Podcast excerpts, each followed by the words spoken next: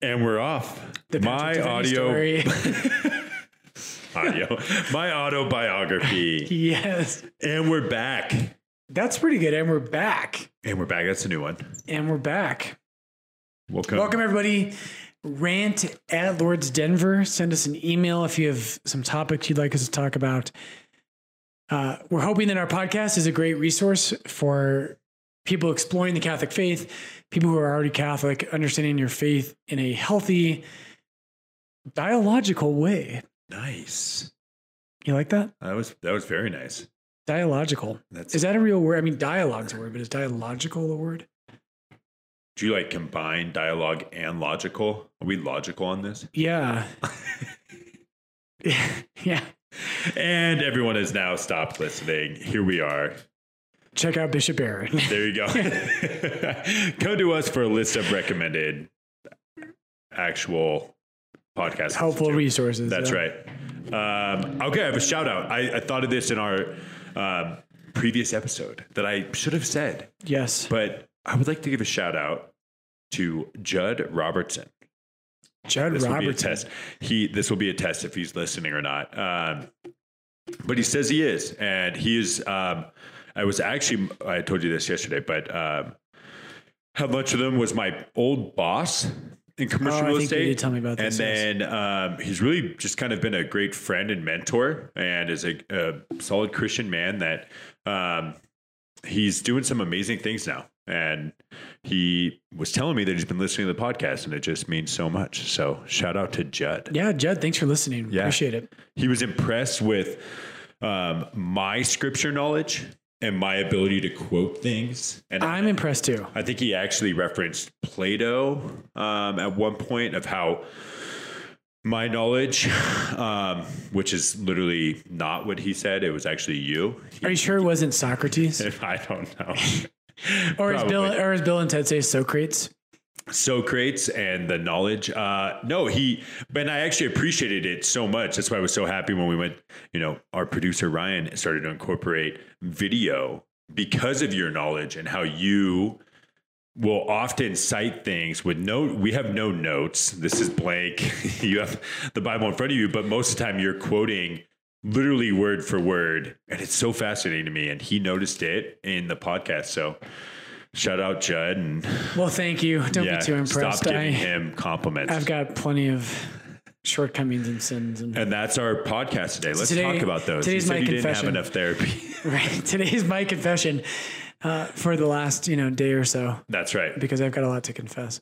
Yeah. No, today uh, we're grateful to be back with you, and some of the the big things happening if you're not in Denver. So our parish here, Our Lady of Lourdes, which we just a great place, and I think Patrick and I both feel very attached to it. But Our Lady of Lourdes, God's done some great things, and we have gotten word what a month ago that I started in July first will be the pastor of two parishes. So I'm staying here at Our Lady of Lourdes, but I'm also going to become the pastor of a parish one mile away, St. Louis. We're excited about that. I'm excited to get to know the folks at St. Louis and to love on them and be a part of their mission and uh, see the two parishes really work together uh, for the greater glory of God's kingdom. So, but along with that, I, I talk too much. no, I yeah. There's there's a lot to be said in that. I think it's Lourdes has been a, a huge success story here in Denver. And our school has just our principal and Father Brian, shout out Rosemary. You guys have done a phenomenal job. And not only I think it's it's interesting. I Our development director's okay. yeah, I mean, He's- talk about he's right. saving grace Yeah. around here. Um, Someone knows what they're doing. I bought I bought a uh, a book the other day on the stats um 2020 but also just kind of focuses on the last like 10 15 years of Catholic education and it's it's really a fascinating topic for me because again I went to all public schools growing up my high school had 3 to 4,000 kids and I you know now I'm starting to look at the concept of paying for education pre college like never crossed my mind Yeah, me too. and now the more I learn, it's like, how could you not? Um, just kind of where society's at today. But then you look at the stats of Catholic schools, and overwhelmingly the story is well that one's shutting down. This one's you know combining with another one. It's never a great story. And what you and rosemary have built here not only is this campus flourishing but we've now you guys have opened a second campus and it is growing beyond belief. There's a wait list for preschool. It's it's truly fascinating. Well, we've got a great team, and you've been a huge part of that. And watching, you've helped us go to the next level on this kind of thing. Please but I do, don't. yeah, no.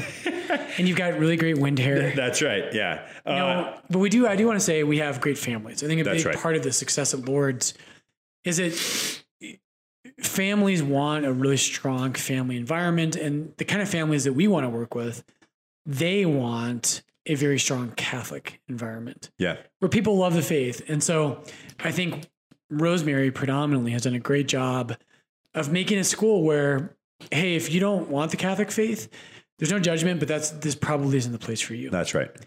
And we're open to people who aren't there yet maybe but they are going to know up front that we are unapologetically catholic. We love our faith. We love jesus. We love our church. And we're going to live that in a, in a very robust sort of way it's a word i don't use too often robust, Yeah. No, I think she does, you know, a phenomenal job of that, just laying the cards out there. And it is, it's a oftentimes if it's it's more of a mutual, okay, it's not going to work for either of us. Let's not try to make this work. And the families here, like, I mean, you see it, the community, it's just, it's absolutely amazing. So long, long-winded way of saying you becoming the pastor of both. That's where the other location is going to be where our school, Yes. the second school is at. second campus Second, school yeah, but st louis parish we're excited for to work there but the archbishop uh, announced two weeks ago when this comes out it'll be more than that but yeah. that along with that, this is a big mission. I'm a little nervous. There's, I'm excited. God, I think, has given us a tremendous mission in front of us, but He's giving us, along with myself, there'll be two other new priests helping me out here in Denver. And I've never been a pastor over to other priests before. This will be a new experience for me. So we'll have three priests covering two parishes. One of them has been named Father Vitold. Hopefully, I'm saying that correct. Hashtag Vitold. That's right. I don't know if that's a real. Can you do No, that? it is. I don't know how he'll feel about that one. Yeah. And the other one, I have a guess at who it is, but we're not going to announce that yet because I don't know 100%. Yep. And by the time this comes out, I think it will be public. So you already know if you're We gotta, the, listening. we got to get the calendar out to figure out that thing. But yeah, keep going. So, but we wanted to talk a bit having new priests. That's such a big thing for a community. Ryan, our producer, I like calling him that. I know It's kind of has a nice. nice ring to it. it does. Yeah. Ryan was saying that he had different priests. And it was just a different experience. Yeah. And, you know, there, there's a both and there, of course. Every mass is the same in the world and all the right caveats. We all go to mass for the Eucharist, hopefully. But, you know, priests bring, for good or for ill, they bring themselves to their ministry. They bring their human pieces. So we wanted to talk a little bit today about what do you look for in a priest? What is the expectation? Yeah. It's, it's nerve wracking for sure. And I think not only that, like for the newly ordained priests, but also if like there was recently, it came out the new assignments. And Yes. if all of a sudden you're at a parish and you know, like in Denver, and maybe you could kind of, for the audience, understand what Denver, and I think it's, uh, it's I know it's different it, based on each archdiocese. Sure. But here in Denver, it's a six year term. You can go for another term, and very rarely will anything beyond that. But typically, it's probably on average, six to 12 years, you get a new priest. Yep. And so Right. it's, there is one distinction there. So in the Catholic Church, when we say a pastor, That's so in the Protestant world, a pastor is just a minister, I think. And if I get this wrong, correct me. But in the Catholic world, when we say pastor, we mean the head priest at a church. The word pastor is a Latin word, and it just means shepherd. Oh, wow. Yeah, so that's that's the Latin word for shepherd. So Psalm 23, the Lord is my shepherd, my pastor nice. in Latin. But anyway, so in the Catholic Church, we we will say we use just weird words. We need to move on sometimes on some of the words we use. But we have pastor, that makes enough sense. But then an assistant priest is called a parochial vicar. Yes. But let's just go with assistant priest, unless you want to know the the etymology of what that where that comes from. So assistant priests, though, so they get three year assignments usually. So they're assigned for three years to a place, and then they can move on after that. And parochial vicars, assistant priests, their assignments aren't as set in stone as pastors are here in Denver. That's just the way our archdiocese works. And you're correct; it doesn't have to work that way. A different bishop in a different diocese could say, "I'd rather have my priest serve." You know, 15 years. Got it. And there's there's reasons for that that we don't have to go into, but so I am a pastor, which means I'm the head priest at Lourdes. I'm also the only priest at Lourdes currently. yeah. So it's not exactly a, you know, people will say, Father Brian, you're my favorite pastor at Lourdes, That's right. which doesn't say much. Yep. So that that's kind of what, what how that works. But it's a big it is it's a big deal. And I think of some of the priests being moved in this round of assignments. Father Sam Moorhead, who has become a real friend and a priest I respect and admire greatly, he he's getting moved to the cathedral. That's a big move. We wish him the best there. He'll do a great job. Yeah. The priest coming in, I think, will be a great fit for All Souls. So if you're a parishioner at All Souls Parish, Father Rick Knackvissel, I've known him a long time. He's I think he's going to do a great job at that parish. I think he'll fit in well, but it's hard. Yeah. You know, Father Sam's been at All Souls for six years. And when your priest gets moved, hopefully you've grown to love him and he really loves you. And it's it's not an easy thing. And and so we wanted to dive in today to that question of what should it what should the qualifications be? What are people looking for in a priest? What does the church want? Probably most importantly, what does God want in a priest? But what what are these things we really want priests to be in the year 2021? That's right. It there's so much to unpack there, and it's been very interesting being in my position of really kind of seeing your day in and day out.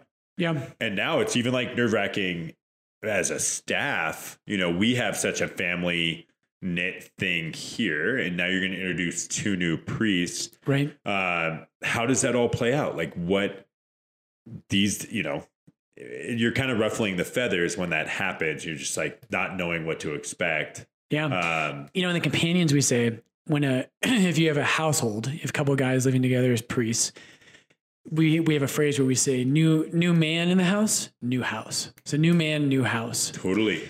And so one one new person changes everything. And I think that's going to be true for our staff too. No question. You know, yeah, we're going, you know, now it's like once it was announced we're going to get some more help, you know, we're changing offices, we're trying to design this, writing a whole new campus. Like there's, there's a, I'm trying to get my act together. Yeah. A little better hygiene. That's right. You're going to have to like shared bathrooms and stuff. Share Like, bathrooms, floss a little bit more. that's right. You know, that'd yeah. be my my dentist would love that. That, He's a Catholic too. yeah. Uh, so was mine. Um, so what do you expect though? Like what should be, um, what should our hope be for someone that is newly ordained or, Sure. you know, coming into the parish and you're basically, I'm going to shake his hand and that's gonna be the first time I've met him. So I think, so I, uh, to get the ball rolling, I think a great thing to start with would be to talk just a little bit around what does it mean to be a, what is a priest? Yeah. How does the New Testament understand this? How do you define a priest? And you could do that in different ways. Sometimes people define the priest as by his function, that a priest is the one who offers sacrifice. Okay.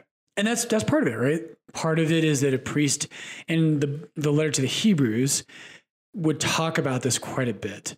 So Hebrews has a lot to do with the priesthood of Jesus, who is of course Jesus is the priest. The only reason anyone else can be a priest is if they have a share in his priesthood. Got it. He is the priest. So I think if Hebrews chapter 4 is going to talk a fair amount about this. But it's going to talk about how a priest offers sacrifice. And that's one way to define a priest. I think a better way is to talk about not what a priest does, but who a priest is in his very being. That's that's a deeper way to it. And the church likes to use that language of when you're ordained, the sacrament of ordination conforms you to Jesus Christ the priest. And there, there's a certain conformity that happens with that. Wow. That that's really important. But I think the best way to just easily understand this when I talk to people, the the easiest way I do this is one of the titles for the Pope is he is called the Pontifex Maximus. and that's not from Gladiator, right? It sounds, that sounds like it is. You know, Is that Russell Crowe? yeah, Russell is Crowe is Yeah, going to a new movie called Pontifex Maximus. Yeah. So Pontifex is a word for a priest in Latin and in ancient Rome, and it's a great uh, image, I think. So a pontifex means a bridge builder. So the Pontifex Maximus is the the, the great or the greatest bridge builder. Whoa. And this is what it means. I think. I think this is a great way to start off. This is what I want from priests, and I, what I what I hope to be in my own life is that uh, a bridge builder. What it, what we mean by that is that the priest becomes a bridge, or at least builds a bridge between God and human beings. And so, a lot of times, I don't know. I'm sure you felt this way. I know I have felt this way in my life. Is sometimes it feels like God is so far away Yeah. you know god's god's this transcendent sinless all-powerful all-knowing being who dwells in unapproachable light Yep. and i'm chump fbl who's trying to lose 10 pounds from his priestly bod That's right. and right all my blotches and all these things and what the priest is supposed to be is if a priest is united to god and he's also relatable he's an he's a normal human being and hebrews is much about this and actually i should pull that out uh, in hebrews chapter 4 here but what happens then is if if people say you know i don't know that i, I really understand god and like i don't uh, it's hebrews chapter 5 how embarrassing um but uh what happens is, is they say people might say, I don't really feel like I relate to God. He feels distant from me. But Father Brian's close to God. And I remember like Archbishop Chaput is this for me. Well, Archbishop Chaput, he's a man of God and he's close to God and he's a man of prayer. But I also relate to him. Like I get Archbishop Chaput or ABC as we used to call him. I get ABC and I have a friendship with him. And so in that way, he becomes this kind of bridge for me where I feel like I can know God. What happens in the case, like I was just thinking this, um, in that scenario of the ultimate bridge builder, Mhm.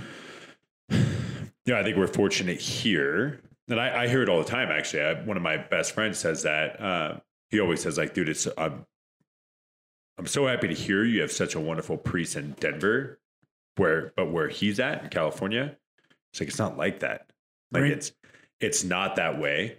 Right? Um, and if that's the case, you look at somebody like a, how would you define the relationship and how does it differ for like someone that's like a Chris Stefanick, who is an ultimate? yep. I think there's several. He's a layers great bridge. great bridge, Yeah, right? a And for bridge. someone where you're like, Don't get too big ahead, Chris. yeah, I know, right? we have to bring him down a little bit, but you have a guy like, okay, if you're if the scenario in Northern California isn't great for you, well, here, listen to some of Chris's stuff. Now, he's not a pastor or a priest or any of Sure. that kind of stuff, uh, but he is a great bridge builder. And then the other layer to that would be what's the difference between, or I guess I know where I want to go with this, but I'll Right. kind of a question for you is my pastor versus the pastor at Red Rocks Sure. right? That you can make that same argument of like, well, they're a bridge builder bringing it closer to God.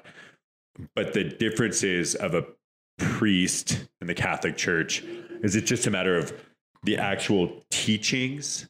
So, yeah, great question. So there's so there's a couple things here. So, um, so the first thing I would say, let's go back to Hebrews five. Um, so Hebrews five says, "For every this is verse one."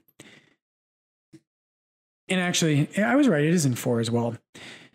Uh, but in chapter 5, verse 1, it says, For every high priest chosen from among men is appointed to act on behalf of men in relation to God. So hear that again. Every high priest chosen from among men uh, is appointed to act on behalf of men in relation to God. And here it uses that definition around what do you do? And it says, to offer gifts and sacrifices for sins. So the priest offers sacrifices. Verse three, or I'm sorry, verse two, he can deal gently with the ignorant and wayward, since he himself is beset with weakness. So he's relatable. Yep. He's supposed to be relatable. So, but the difference, so really quick with with pastors and Protestants, and it's going to go on to say this, um, verse four, and here's what I would say with like a Protestant pastor. So, verse four, One does not take the honor upon himself, but is called by God just as Aaron was. So no one can appoint themselves a priest. Is and at least a high priest is what Hebrews chapter five is saying. Yeah. Now, th- from a Catholic perspective on this, a Protestant would read this differently than we would.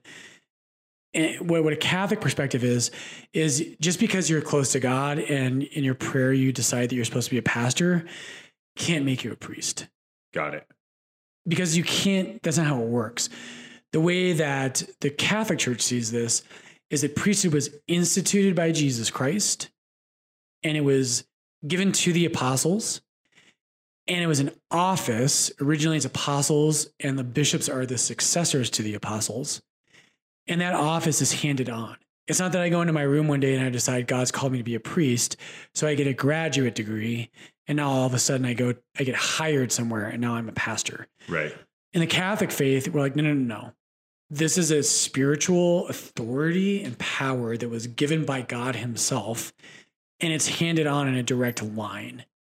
And that doesn't mean, you know, so like the, we've talked about this many times. Pastors in Protestant churches or like a Chris Stefanick who's not a priest in the same sense, and we'll get to that in a minute. They might be way better at what a priest should be than me. And I, and very honestly, very frequently they are better. But a priest, in order to really be a true priest, that's not just something like I feel like God called me to this. Right. This is this is a concrete authority and power that can only be handed on through the apostles and their successors who are the bishops. And the place you really see this, without going too deep into it, is in Acts of the Apostles, chapter one. So in Luke's gospel, Luke wrote both the Gospel of Luke and Acts of the Apostles. And Luke chapter one parallels Acts chapter one. In Luke chapter one, there's a priest. Do you remember who the priest is? No. Sorry, why do I do this? I know, I'm such a jerk. And in Luke chapter one, there's Zechariah, Zechariah and Elizabeth, and they're from a priest, they're a priestly family. In fact, Elizabeth is from the high priest's family. Zechariah is not, but he's a priest. And Zechariah is chosen to go into the temple and to offer sacrifice. Do you remember how he's chosen? Oh, um, oh, well, I'm gonna go, but it's, uh, I do, I do, I do, I do. Dang it. the, is it the sticks thing? The, It's really, it's like that. Yeah. what's the name of it? Yep. Ah, it's gonna drive me nuts. No, go ahead. So it's the casting of lots. That, dang it. Yes. I love watching you get flustered. That's that's good. That's good. I actually knew that one though. Ah, man. That is the worst. But so in in Acts chapter, or I'm sorry, in Luke chapter one, Zechariah is chosen by Lot to enter the temple and af- offer sacrifice. Uh, and then when you go to Acts chapter one, what, what Luke, remember Luke wrote both of those books. They're, in fact, he tells us that those are basically two halves of one book. Oh, wow. And what Luke wants to show is that the story of Jesus uh, is now taken on by the life of the church. So the church becomes the presence of Jesus in the world, which is very, uh, you can see this in places like Acts, chapter 9, when St. Paul has his conversion. Uh, right. And he says to Saul at the time, his name is Saul with an S Saul, Saul, why are you persecuting me? Right. Not my church. Why are you persecuting me? And he says, Who are you, Lord, that I, um, whom I am persecuting? He says, I am Jesus, whom you are persecuting. And so the church takes on the identity of Christ in the world. What's so cool, and back to the, to rein this back to the question you asked, is that in, so in Luke chapter one, Zechariah is chosen by Lot to go into the temple to offer sacrifice. The first thing that happens in Acts of the Apostles um, after Jesus ascends is that they choose Matthias to be the successor of Judas. And you remember, and how do they choose Matthias? Lots. They cast lots.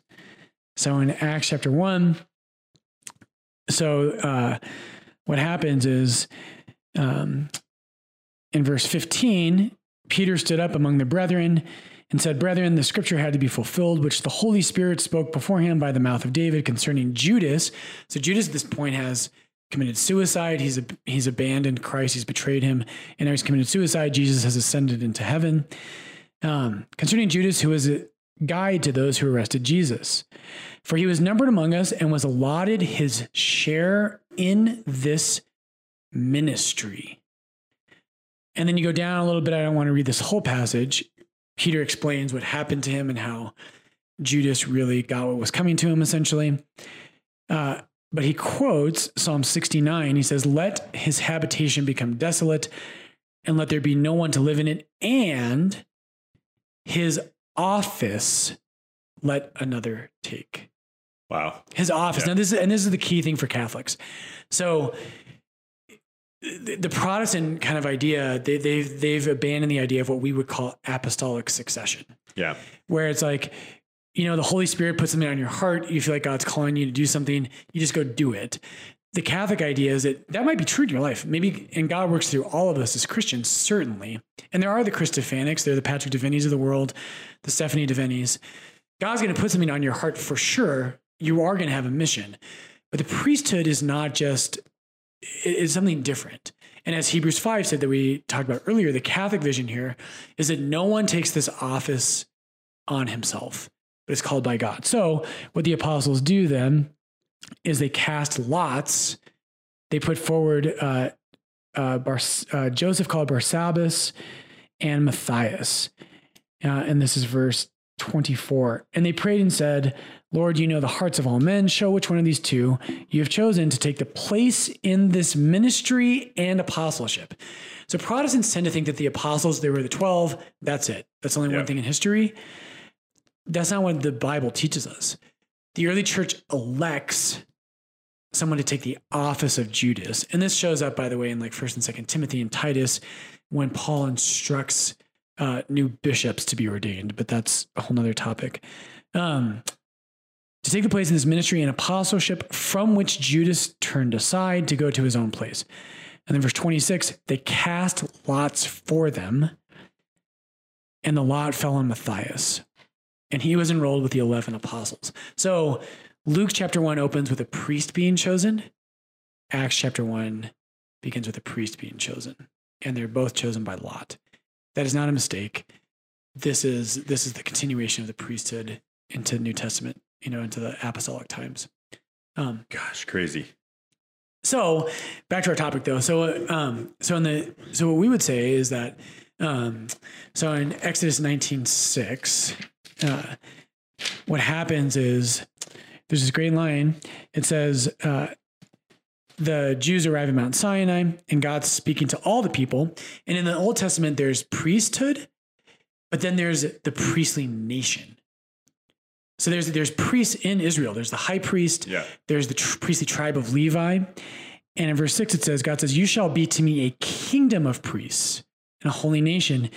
And then First Peter 2, verse 9, we'll apply that to the church. So that's why, like, we have, we, just like Israel, Israel had high priests and it had a priestly tribe of Levi. But then the whole nation of Israel was like a priestly nation that builds bridge, that builds a bridge to others. The same is true of the church. Got so it. in the church, there are bishops, there are priests, there are deacons, but the whole church is priestly. So a Chris Stefanick or a Curtis Martin or a Tim Gray, right, a Beth Shree, these people out there, again, the Patrick Deviney, people from RCIA, they're called to be bridges as well. Right. Not in the same way that an ordained priest is. Okay, and I'll shut up now because When- I talked way too much. When you're saying when you're kind of describing the difference there, and one of them was the sacrifice. yep, What what is the example of that? And when you when you say the sacrifice, sure. what is that? So the so in the in the Old Testament, right, there's sacrifices that only the priest can offer. Right. And like if you want to read about those, open up to Leviticus chapter one. It's a great reading. It's actually really important reading. but Fulton Sheen has a great article on this, and this is Hebrews chapter nine. One of my favorite verses in the whole Bible is Hebrews 9 11. But um, what happens is that the priestly people of Israel, they they go to the temple and they offer sacrifice.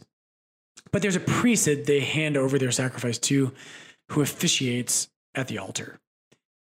And in the New Testament, the sacrifice, and this is Hebrews 9. So Hebrews 9 11 says, when Christ came as the high priest of the new and eternal covenant, he entered once and for all into the true holy place, which is where sacrifice is offered.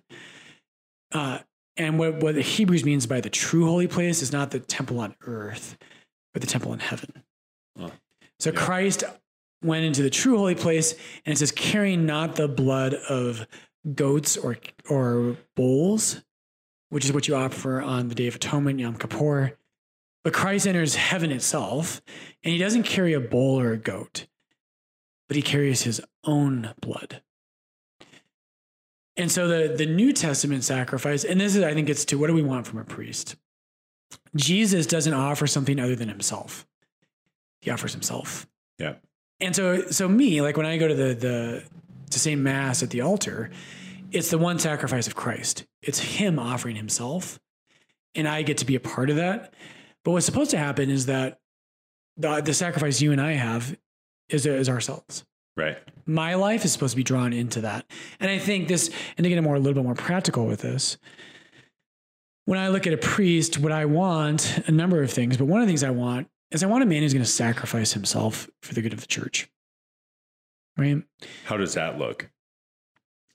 I think it gets very practical. My so my first year in priesthood, I remember we had a summer event at my first parish, and it went late to the night. It was like eleven o'clock, and a bunch of the staff members were picking up chairs and tables, and there's big, heavy wood tables.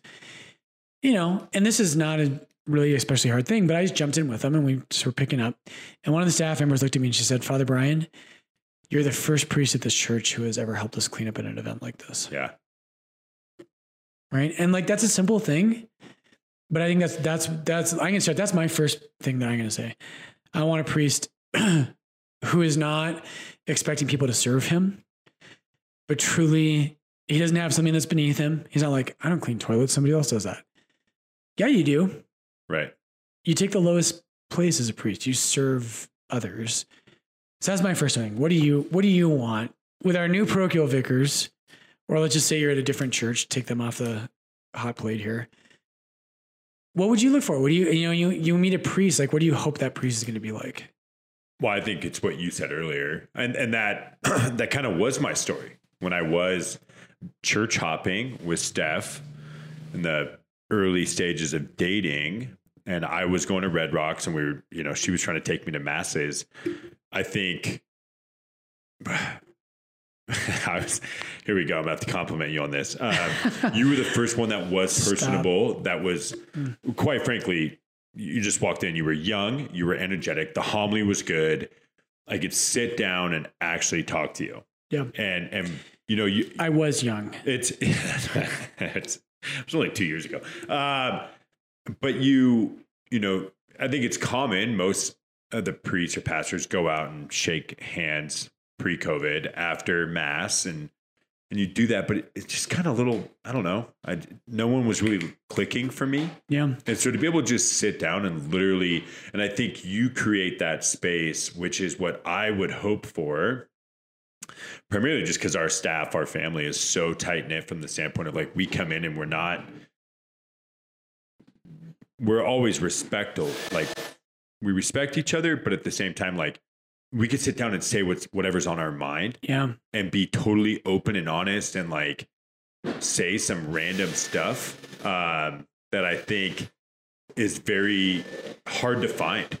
You know what I mean? Like, Yeah. and, and if you don't have that, it instantly is just like, oh, okay, great. I'm just going to mass. yeah, And so, how do you? That it is a big separation between that bridge of the church and the pastor, or the, you know, Maximus Aurelius, um, trying to. You mean the Pontifex Maximus? Yeah, that's right.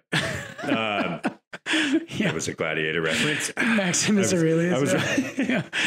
Or Marcus Marcus Aurelius, isn't it? Because Maximus is Russell Crowe, and Marcus Aurelius is the emperor. That's right. Yeah. Yeah.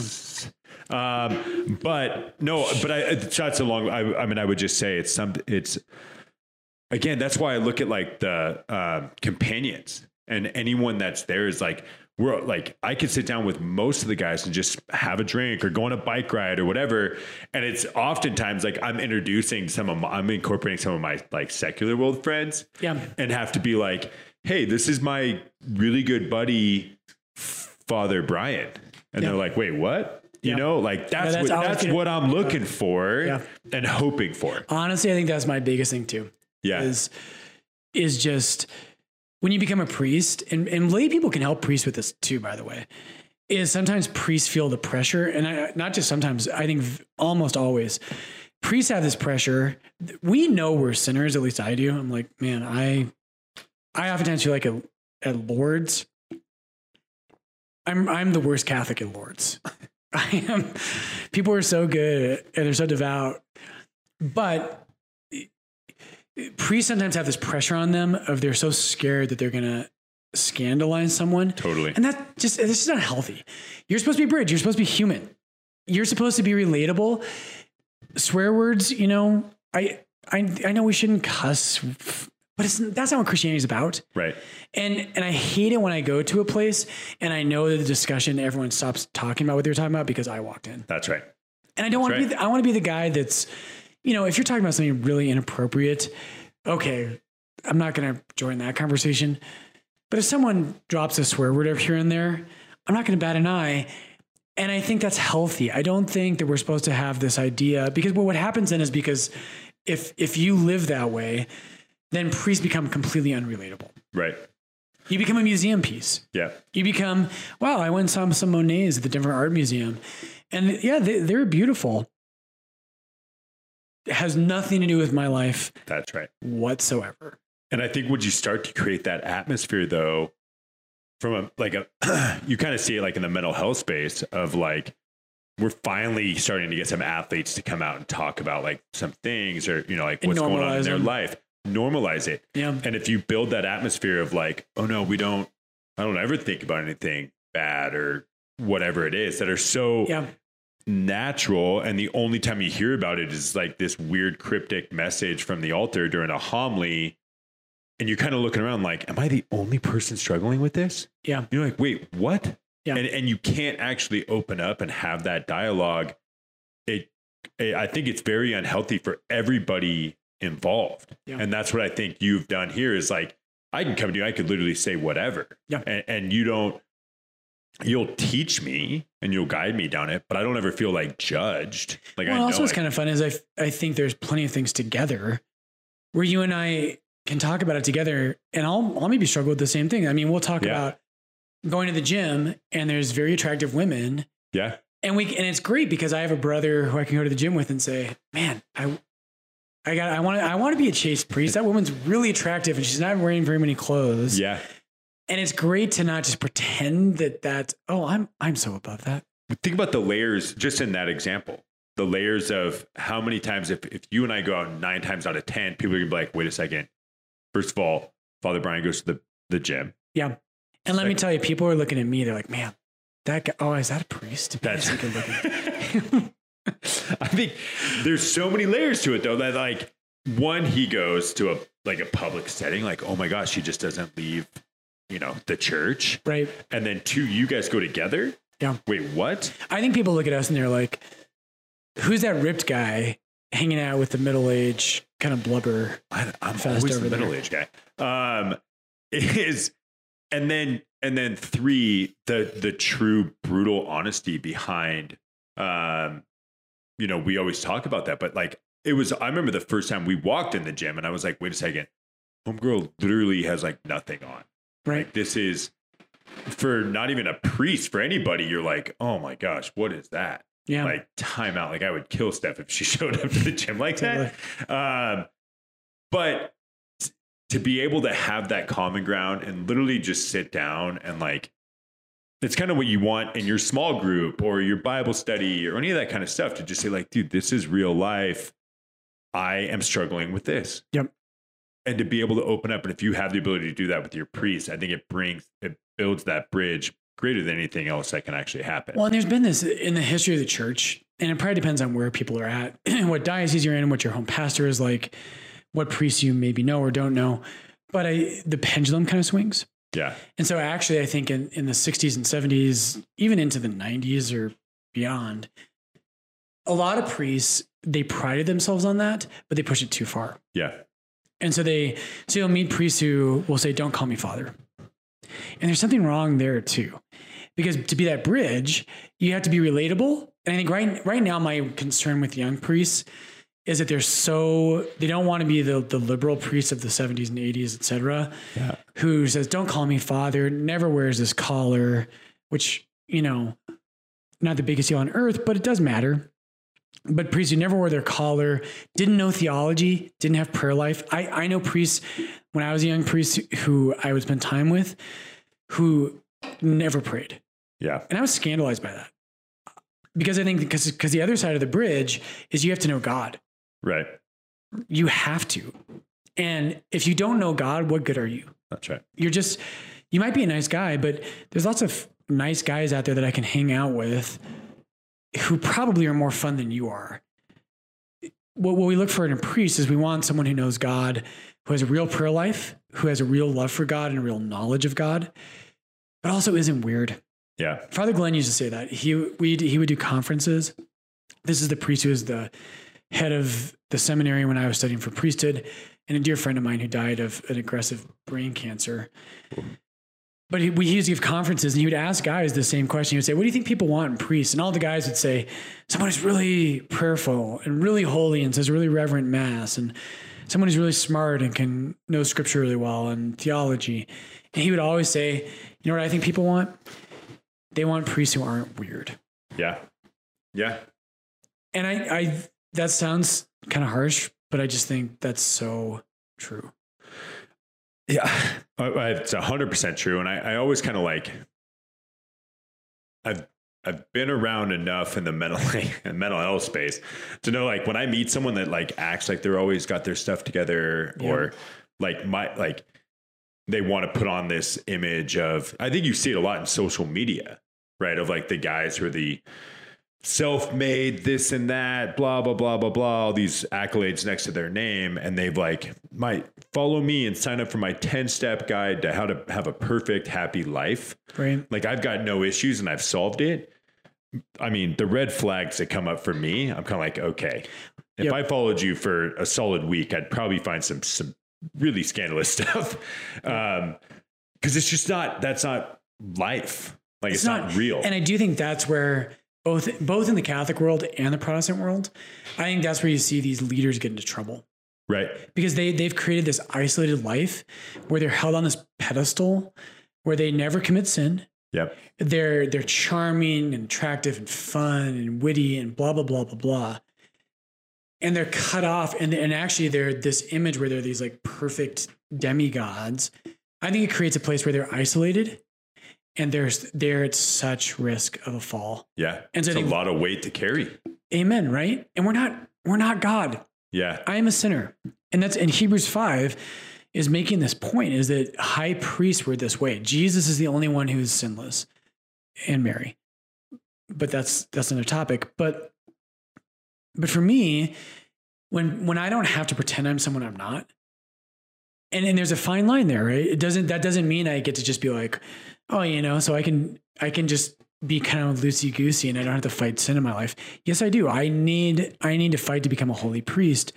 But being a holy priest shouldn't be that you pretend that you're offended by a swear word. right right That's I mean, the New Testament Paul will talk about do not let um, unclean talk pass your lips.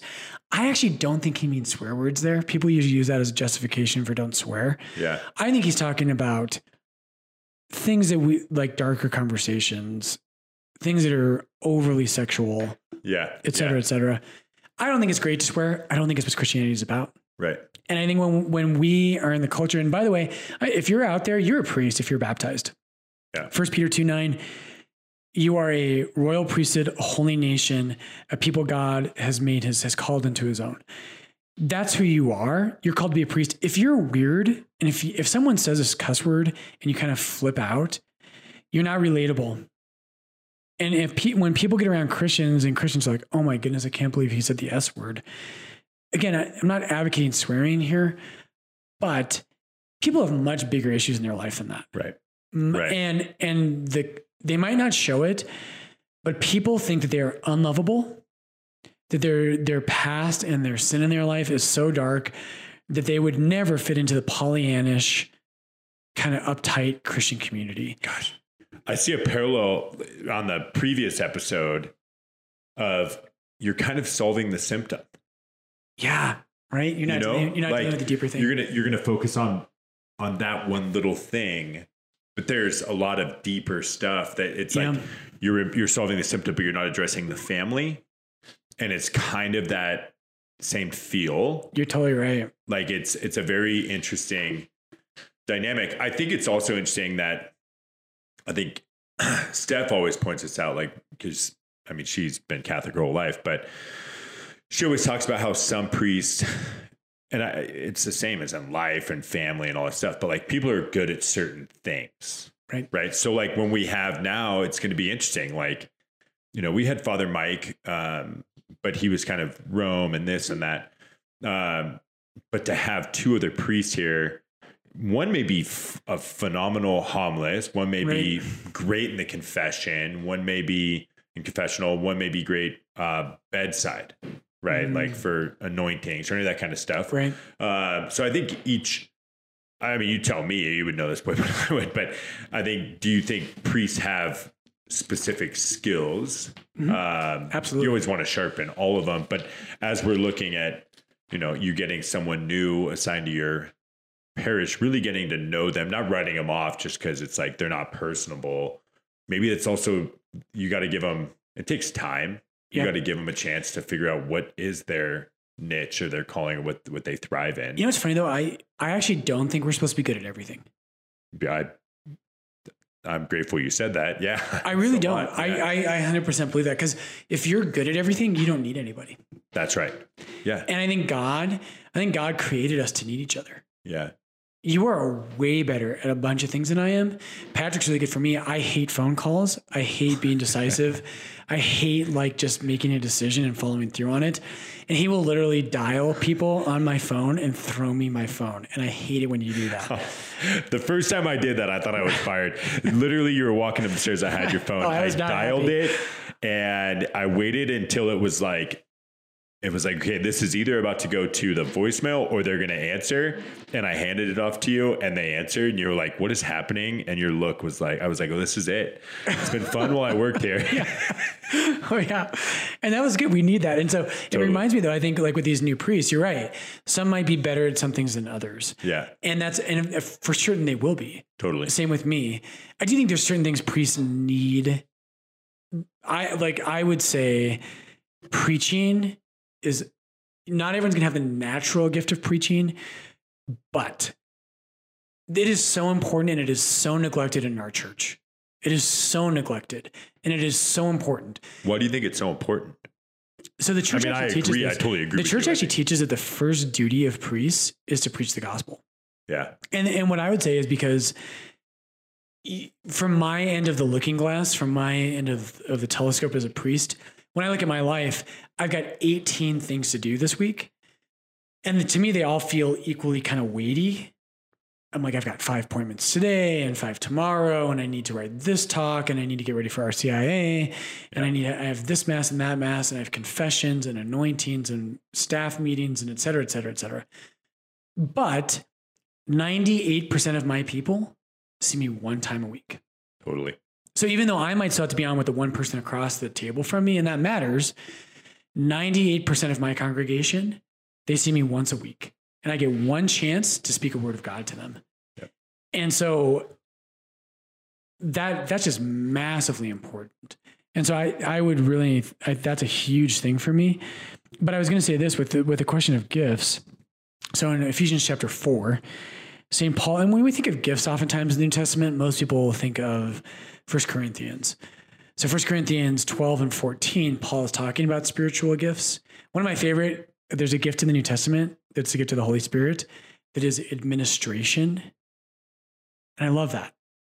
We don't usually think of that. You know, people think of gifts of the Holy Spirit and they think, oh, I have prophecy Yeah, or I've got a gift of tongues where I can speak in tongues, or I have a word of knowledge where I know something that is really happening in your life and I have a word of God for you, or being slain in the spirit, or whatever, different things. I love the gift of administration because it's kind of boring, yeah. but it's like So pivotal. that guy, man, did the Spirit pour out that gift on him. But here's, here's what Paul says in Ephesians 4. He says, his gifts were some, this is verse 11. His gifts were that some should be apostles, some prophets, some evangelists, some pastors, and teachers. To equip, and this is the key, to equip the saints or the holy ones. So this doesn't mean like the canonized saints. It basically just means Christians. Yeah. But to equip the holy ones for the work of ministry, for building up the body of Christ. And so the, the gifts in the church are the gifts that God gives me and the gifts God gives you are not for me or you. They're for the church. And so I love it when guys have different gifts than I have, or women have different gifts than I have. I love that. It's necessary because I'm good at only a couple things. Right. And I need and I need you in my life. I need Mary Rogers. I need Anya. I need Megan. I need Liz. I need Rosemary. These different people in my life because I am a, basically a train wreck. But I know a little bit about Galatians 3. Yeah. And you're good up on the altar. I've got that look. Yeah. You know, same reason all those women are checking me out at the gym. Totally. But you need that well rounded staff community. And again, I think it points back to The what we said church. in the beginning was Lourdes is a success story. No doubt about it. I mean, you look at any of the stats, it's it's unbelievable. But it it is, you know, you instantly want to point to you and Rosemary, but I think you made a good point. It is the community. It is It every is. aspect of the wheel. Think of the people that we have around us. That's right. I mean, John and Morgan, John and Marianne, Yeah. Lori and Ed, Bill. I mean, there are so many names that I could name. Yeah. Chris and Natalie are Yeah. phenomenal. Totally. Uh, Brittany, my my good old friend Brittany, Matt and Danielle, Yeah. Yeah. Bernadette, uh, Emily, Emily and her husband Josh, Dorothy. I could go on and on. I'm right now. I'm kind of in that mode of like, oh crud, am I going to lose Who am I? someone's Who am? I leaving? Totally. yeah, totally. I know. Like I'm like, let's just get the staff list. Let's go up. through the names of about 400 people. That's right. No, but that's. It takes a village. I mean, for sure. Did you just quote Hillary Clinton? Isn't that her? Maximus Aurelius. yes. So with Priso, and I, I, I do think uh, maybe one parting thought for me, Jesus. I don't know if I've said this on previous podcasts, but one of my favorite points in theology is that there's the question St. Thomas Aquinas asks: is when did Jesus become a priest? And I, and the most common answer that I think most people would have would either be the Last Supper or on the cross, because he offers the sacrifice of the New Testament. But Aquinas, I love the way he says this, is he says, no, he became a priest the moment of his incarnation. Hmm. Because if a priest, what a priest does, this is the bridge point, is that a priest unites God and human beings. He brings them together. yep. And when Jesus was incarnate within the womb of the Blessed Virgin Mary, he united humanity and divinity. Interesting. in Yeah. And so Jesus isn't a priest because of what he does. Totally. He's a priest because of who he is. I love ah, That's that. Intent. Yeah. Isn't that Yeah. so cool? I love that. And it shows, and he shows us that a human being can be, and I got to say this properly, a human nature, but for us human beings, we can be united to God perfectly because of his incarnation. And I love that. And that's, that's, and so really at the end of the day, that's the point of the priesthood. The ordained priesthood like mine, the baptized priesthood like yours. The purpose of the church is for people to be united to God. Yep. And so if you're out there, you know, probably most of you listening are not priests in the ordained sense, but you are priests in the baptized sense. The, the, the purpose of your baptism in many ways is that you would become someone who unites people to God. Yeah. Love that. So, so I guess the last question I have for you, when you're, especially when you're talking about um, new priests coming in, whether they're newly ordained or, or whatnot, but I think if it stands true that everybody has their skill, right, or their, and you need that village and and whatever it is, I think I still really struggle with like just because I'm in a certain boundary quote unquote divided Mm. up. Like if all of a sudden someone new comes in and it's not resonant, it's not the same experience. Right. I think it sounds again, I'll probably get beat up for this, but I think it sounds great to say, like, no, I'm I'm just here for Jesus. Eucharist, I'm yeah. here for the Eucharist. Right. And that's great. fine. I love the way you said that. but I don't, I don't, I'll, I don't think I'll ever be that way. I think sure if I'm in traveling and I'm like, okay, I'm going to go to mass today, and and kind of it's a one-off Sure. experience, great.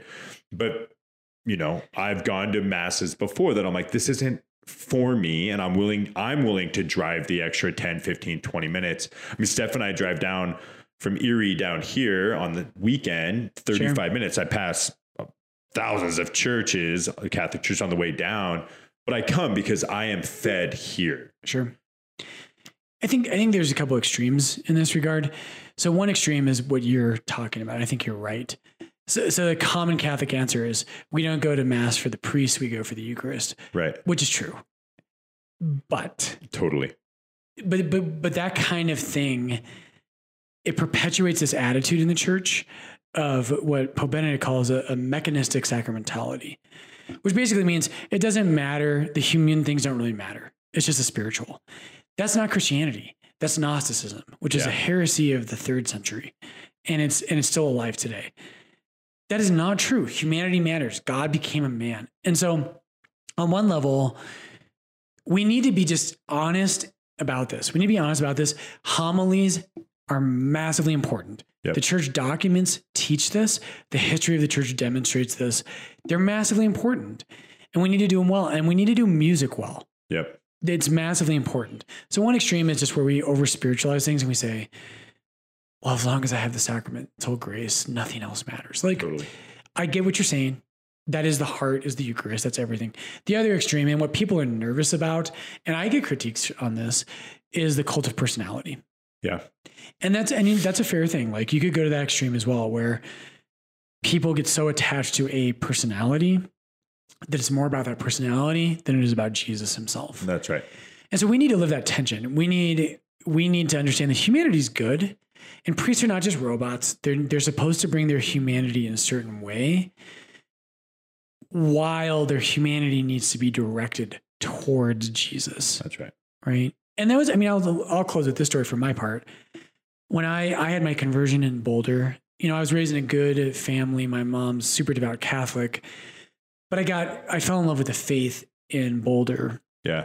And the priests up there were very difficult for me, actually. I didn't get along with them at all. But I had developed an attachment to the parish church of St. Thomas Aquinas. Yeah. And I loved that church. And it was so much so when I went to other churches and it felt different, it was very hard for me. Yeah. And I remember coming home to, to my home parish and it was just weird. And I just, honestly, I had to get past that. And I had to get to a place where I did, I was there more so for Jesus. But somehow we've just got to live that tension and that, that kind of balance of priests, you guys, you guys got to do a good job. You, we have got to work on our homilies. We've got to teach people. We've got to be relatable. We have to have deep prayer lives and love God. Um, and lay people, it's like we've got to do that together. Like Yeah. if you're a lay person, like it's okay to invest in a place that matters and get fed. I think that actually, I'm an advocate for that. I think, I think with the secular culture coming on, I think we need to be building Catholic strongholds, not just be equally spread out everywhere. I think that's an unintelligent strategy. I think it's a, it's going to cause us to fail at evangelization Yep. if we're all equally mediocre. There is always a danger of cult of personality. Totally. I think it's it will be very interesting to see. I'm super excited uh, for the two new priests to join us, all the above, and I think it is it's going to be. I like like anything. You get a new hire, like you said, it new man in the house, New man, new house, It's uh, new priest, new church. yeah, and I think it's I think it's an honest reality that I think a lot of parishioners, a lot of any you know, anytime those new assignments come out, it's like you're like I feel like I'm in like freshman year of high school. I make the team, did I not? Like Yeah. you're waiting to like open that page and say, okay, what's happening? Yeah. Um, you got to trust God in that whole process, but I think it is a uh, it's gonna be very interesting journey as we go through this for the staff, for the parish, for Yep. both parishes. You know, St. Louis is getting you now, and and how are they going to feel, and how's that going to God bless interact? That's right. That's right. So yeah, super interesting. Okay. Thanks everybody for tuning in. Gosh, I I want to thank I our producer Ryan. That's right. Uh, today's show uh, is sponsored by Starbucks Starbucks coffee. And uh, what's your what's your water? Spindrift, I don't, yeah, I don't know what that thing. Spindrift, Spindrift. Spindrift, Spindrift Uh, water. Man, I hope I didn't quote Hillary Clinton. You might have. Ugh. But I uh, love you guys. Uh, check out, uh, send us an email, uh, rant at lourdesdenver.org. Thanks for tuning in. Thanks for telling your friends about us. Uh, God bless you all, and may you be effective priests for the kingdom of God. And we're out.